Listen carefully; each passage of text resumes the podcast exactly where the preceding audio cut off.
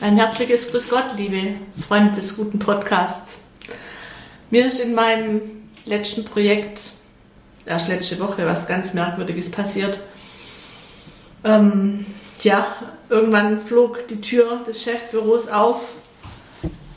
Heraus stürmte ein ziemlich wutentbrannter Vorgesetzter, hat einen Fluch ausgestoßen, stürmte weiter und der nächste, der vor ihm stand, hat einen dermaßenen Einlauf kassiert. Keiner wusste so richtig, um was es geht. Aber ähm, ja, es hat sich ziemlich, es war ziemlich laut und es war irgendwie auch ziemlich ungerecht, weil ich mir ziemlich sicher war, dass der, den er jetzt gerade vor sich hat, nicht die richtige Adresse ist für diesen Einlauf. Ich beschreibe einen manchmal ziemlich cholerischen Chef, den ich ähm, aber irgendwie auch verstehe.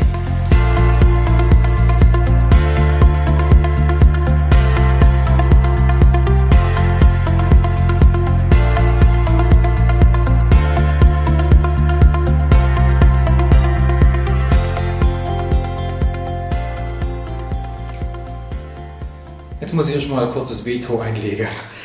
Auch ich sage Hallo, grüß Gott miteinander ja, cholerische Chefs zu haben, ist nicht einfach. Erlauben mir aber auch in meiner Rolle als eigener Chef zu sein. Nicht alle Chefs sind cholerisch und seien Sie froh, wenn Sie einen haben, der diese Eigenschaft nicht hat. Aber der Podcast soll genau um diese Menschen gehen, um diese Personen, wenn sie Chefs haben, die mal in ungeplanter, unkalkulierbarer Art und Weise äh, ausrastet.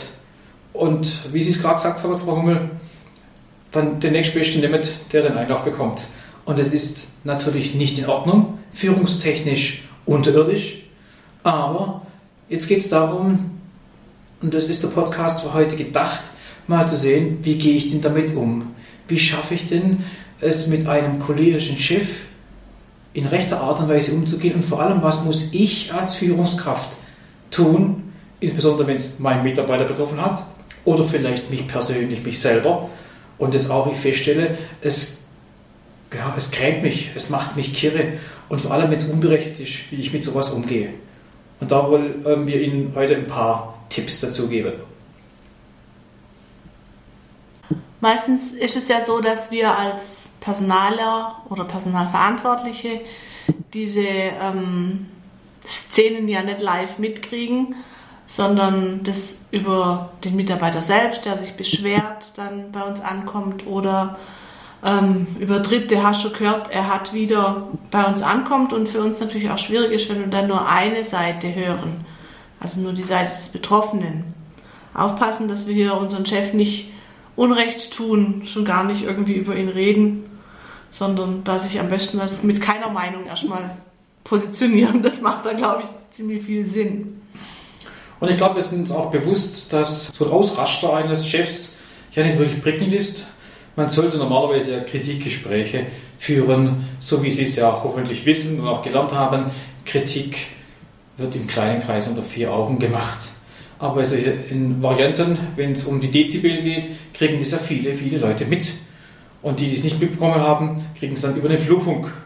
Und das macht ja was auch mit einem. Dazu gibt es keine perfekte Lösungen, aber man kann damit lernen, umzugehen. Dafür haben wir auch in diesem Podcast mal drei Tipps, die wir Ihnen mitgeben können, wie man damit lernt, besser umzugehen und was es dann anschließend macht. Der erste Tipp geht in die Richtung, liebe Führungskraft, lerne einfach mit dieser Art des Chefs umzugehen, weil die Wahrscheinlichkeit ist sehr gering, dass es dir gelingt, den Chef zu ändern. Also, es ist nicht unser Auftrag, auch nicht unsere Aufgabe, den Chef zu ändern, sondern zu überlegen, welche Verhaltensmuster ich an den Tag legen muss, damit ich damit besser umgehen lerne. Und ich glaube, so ein Chef, um auch dort die Chefs ein bisschen in den Schutz zu nehmen, da gibt es ja einen Grund dafür, weshalb er ausgerastet ist. Da gibt es ja ein Argument. Und ich denke, wenn es gelingt, hier ein bisschen tiefer eine Ursache zu finden, warum er denn austickt. Denn in der Regel, wenn es jetzt nicht gerade einer ist, der krank wäre, der krankhaft nur so eine cholerische Variante in den Tag legt, das schließen wir jetzt einfach mal aus, dass es einen Grund gibt, warum er so reagiert. Entweder ist die Lieferung nicht rausgegangen, die man dem Kunden versprochen hat, oder man hat äh, eine Aufgabe nicht gemacht, weil der andere man eine höhere Priorität gegeben hat. Soll ja der Fall sein. Vielleicht gibt es sogar einen guten Grund, die der, die der Chef nicht kennt. Also ich glaube, es ist schon wichtig, wenn es uns gelingt, eine gewisse Souveränität an den Tag zu legen und lernen, was steckt denn hinter dieser cholerischen Reaktion?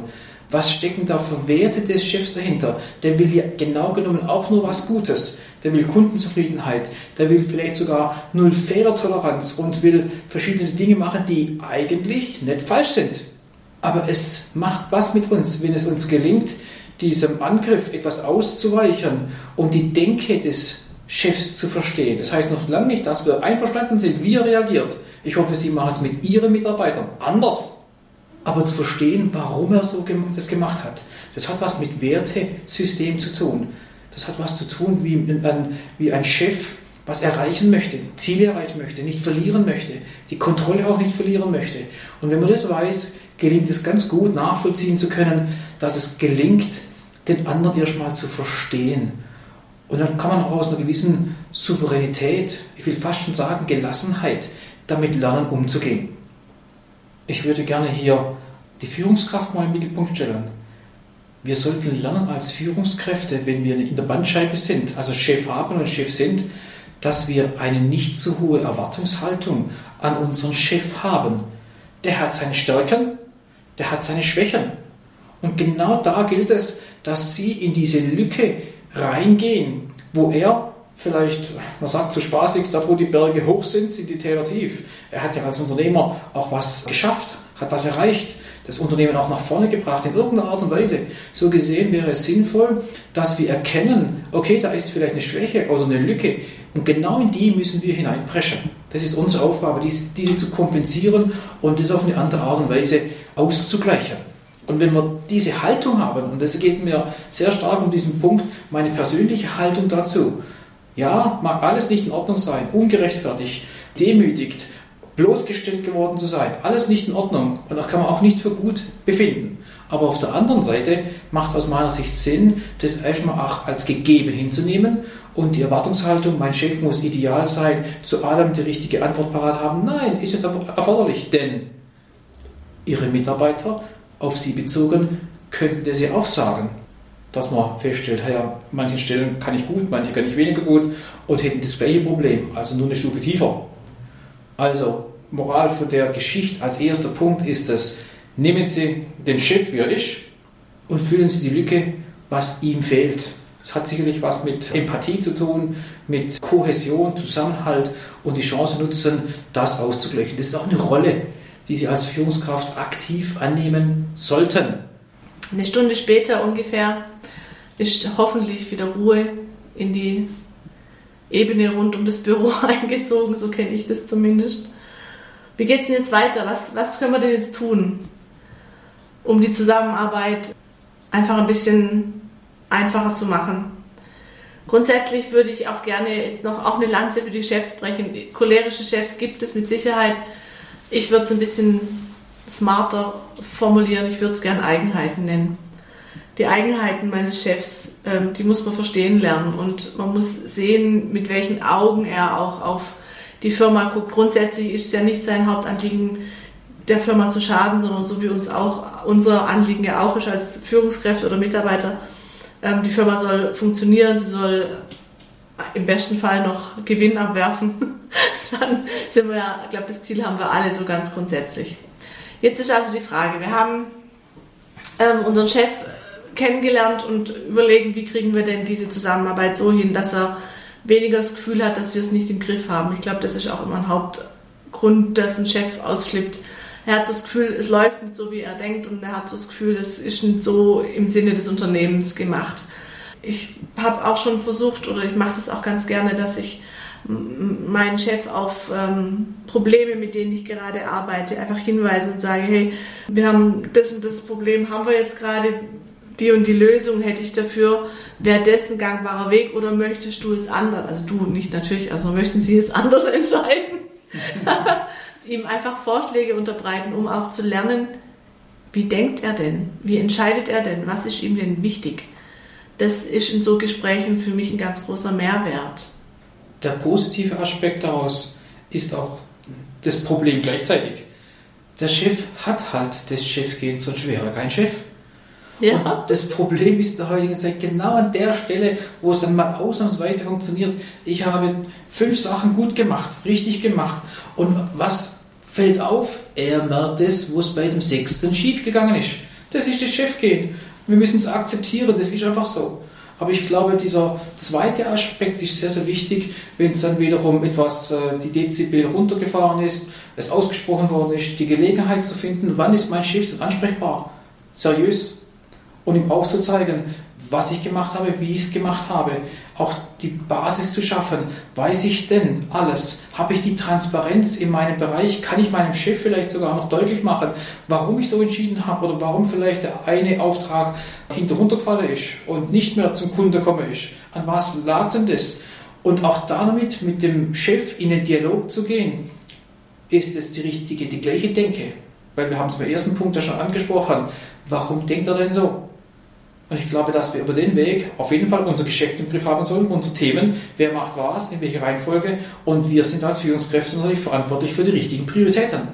Und es kann ja sein, wir haben sie falsch gesetzt. Es kann ja sein, es war nicht in Ordnung. Und wenn es in Ordnung war, dann haben wir gute Argumente, weil wir, wir sind transparent und wir können erklären dem einen oder anderen Chef, warum es so gelaufen ist und was tun wir dafür in der Zukunft, dass es anders läuft. Weil was braucht der Chef? Ein Stück weit Vertrauen, dass sein Mitarbeiter, sein Vorgesetzter äh, die richtige Entscheidung treffen kann, die richtige Denke hat und versteht, warum, wenn was schief geht, man ein HP-Männchen machen muss.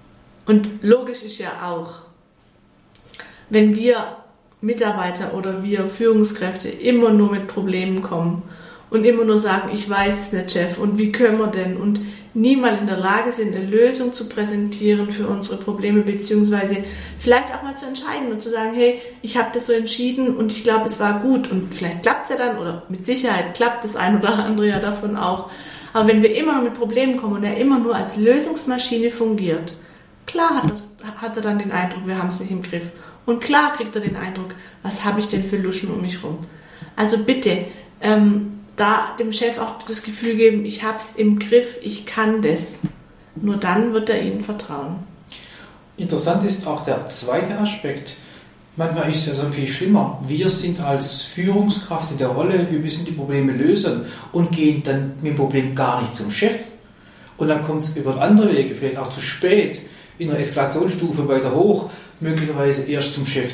Das heißt, auch der andere Aspekt ist wertvoll. Wenn wir denn ein Problem haben, können wir auch die Souveränität besitzen, dem Chef zu sagen, naja, ich habe da ein Problem, aber jetzt kommt eigentlich das Satzformel, äh, ich gebe mir ein Problem hin und ich bringe ihm auch eine Lösung, zumindest mal einen Wunderbar. Vorschlag.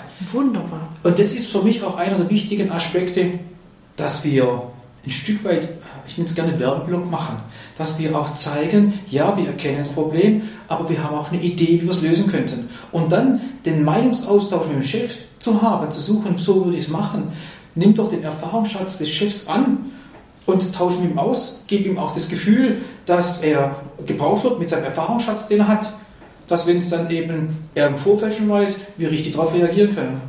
Aber ich habe auch hier gelernt, geh nicht zum Chef, ohne dass du eine Lösung parat hast. Ja? Niemals. Ohne Lösung geht keiner zum Chef. Ich weiß nicht, in wie viel Podcasts ich das schon propagiert habe. Das stimmt, ja. ja. Aber es ist immer wieder das Gleiche, das Gefühl zu haben, hat er eine Idee, hat er eine Möglichkeit, hat er eine Option. Einfach nur ein Problem hinzuwerfen. Vielleicht kennen Sie dieses äh, Buch Monkey Management. Wenn der Affe von der Führungskraft zum Chef geht, dazu hat vielleicht der Chef auch kein Interesse. Ja, sondern man muss am Thema arbeiten können. Und dafür sind Sie auch nicht eingestellt, liebe Führungskraft. Ach, das stimmt. Ja. Da sind wir schon nicht bloß bei den Erwartungen an unseren Chef, was er alles anders machen soll, sondern wir sind schon bei den Erwartungen, die wir als Führungskraft in unserer Rolle wahrnehmen sollen. In die Lücke hineingehen war ein Learning und die Tatsache, sein Business im Griff haben, wer macht was, Transparenz an den Tag legen und die Gelegenheit nutzen, ja, wie zeige ich meinem Chef auf, dass ich was lösen könnte, aber mit seiner Unterstützung. Und ich glaube, dass es viele Chefs gerne tun, anderen zu helfen, wenn sie sehen, sie haben eine gewisse Kompetenz. Und da entsteht dann das Vertrauen, das ein Chef nach und nach gewinnt. Seine Idee war nicht schlecht, seine Gedanken waren schlecht. In der Regel sind Sie als Führungskraft nämlich im Thema näher dran und wissen viel mehr Details dazu als Ihr Chef selber. Der entscheidet vielleicht aufgrund von ungesunden Halbwahrheiten, nur das, was er weiß. Aber Sie wissen in der Regel mehr, weil Sie näher am Geschäft dran sind. Ich fasse jetzt nochmal zusammen, wie gehe ich denn jetzt mit einem cholerischen Chef um? Der erste Tipp oder Gedanke war, machen Sie sich los davon, dass Sie Ihren Chef ändern wollen. Das wird nicht funktionieren und das ist auch sehr anmaßend und kann auch nicht Ihre Aufgabe sein. Schrauben Sie die Erwartung herunter. Ihr Chef ist ein Mensch mit Persönlichkeit. Punkt. Daraus, wenn wir das schon mal in unseren Gedanken gefestigt haben, können wir eine ganz tolle Basis finden, wie wir bei Problemen mit ihm zusammenarbeiten. Gehen Sie bitte nie ohne mindestens einen Lösungsvorschlag zu Ihrem Chef. Kommunizieren Sie da mit ihm, dass er merkt, Sie sind am Thema, Sie sind ja eh meistens mehr am Tagesgeschäft und in den Themen fachlich drin. Geben Sie ihm das Gefühl, dass Sie wissen, von was Sie reden. Nur dann entsteht dieses Vertrauen in der Zusammenarbeit und er wird Sie mehr und mehr in die Projekte schicken und alleine machen lassen und, und ähm, die Kommunikation wird eine andere sein. Als dritten Punkt auch noch der Hinweis, lassen Sie ihn manchmal wissen, mit was Sie so beschäftigt sind. Nutzen Sie diesen Werbeblock, wie wir es mal kurz nennen wollen. Chef, ich bin mit diesen und diesen Themen beschäftigt. Macht auch manchmal Sinn, um die Prioritäten neu zu ordnen. Gibt auch ganz oft Feedback dann vom Chef, hey, du mach bitte das davor, weil das ist uns im Moment wichtiger. Wenn er weiß, was sie tun, gibt es für ihn ja auch ein gutes Gefühl. Nochmal zurück auf den Anfang von dem Podcast. Wenn Sie jetzt mitbekommen als Führungskraft oder wie ich als Personalverantwortliche mitbekomme, ähm, da hat jemand einen Einlauf bekommen, der ungerechtfertigt ist, lassen Sie diesen Mitarbeiter oder wer auch immer den es erwischt hat, ähm, nicht alleine. Also mal blöd gesagt, gehen Sie nochmal hin und ähm, besprechen Sie es mit ihm und sagen Sie, ich habe es mitbekommen, dass das ungerechtfertigt war. Einfach da nochmal die, die Brücke auch schlagen und nochmal für das Verständnis ein bisschen werben für den Chef. Meistens die Mitarbeiter sind dann einfach frustriert und sitzen in ihrem Mitarbeiterwagen ganz schnell als zehn Mitarbeiter natürlich in dem Wagen. Aber holen Sie den nochmal ab. Lassen Sie den nicht alleine mit seinem Frust. Ganz wichtig. Und das ist das Schöne an der Führungskraft. Ich habe es heute schon mal gesagt, Chef sein und Chef haben. Warum hat es gerade gesagt, bezogen auf Ihre Mitarbeiter, holen Sie ihn ab. Ich sage auch nochmal, Bandscheibe, und auch da gilt es, den Chef nochmal in gewissem Maße abzuholen. Auch der hat gewisse Grundbedürfnisse. Der hat auch sogar gewisse Grundängste. Das will man manchmal gar nicht hören, ein Chef erst recht nicht. Aber der Grundgedanke, wenn ich Grundbedürfnisse kenne und weiß, kann ich sie zufriedenstellen. Also auch abholen. Und ich kann diese Bedürfnisse eines Chefs, und die sind so arg schwer zu erkennen, gute Qualität zu liefern, Liefertermintreue den Tag legen und viele andere Faktoren, die eine Rolle spielen, um ein Unternehmen nach vorne zu bringen. Das sind oftmals ganz einfache Dinge. Und wenn wir gleichlautend unterwegs sind, die gleichen, gleichen Mindset entwickeln, die Denke nochmal des Chefs richtig verstanden haben, dann können wir auch hier gewisse Bedürfnisse eines Chefs zufriedenstellen. Und wenn wir das schaffen, dann ist ein vielleicht möglicher Vertrauensvorschuss auch gedeckt, indem das Vertrauen gewonnen wird von Chefs zu Mitarbeitern. Klappt nicht immer, aber auch da gilt, wenn es einmal nicht geklappt hat, hör mal auf, schmeißen, sag mal, die Flinte ins Korn. Nee, wenn es bei zehn Fällen nur zwei, dreimal geklappt hat, dann ist es richtig viel wert. Und wenn es sie permanent machen, immer wieder neu aufsetzen, wird auch ein Chef das merken. Und ich mache mal auf den, den Roundup und ich glaube, dass über den Weg dann es sogar schafft, dass auch ein Chef sich auf dieser Basis Stück für Stück sogar in seinen Verhaltensmustern ändert.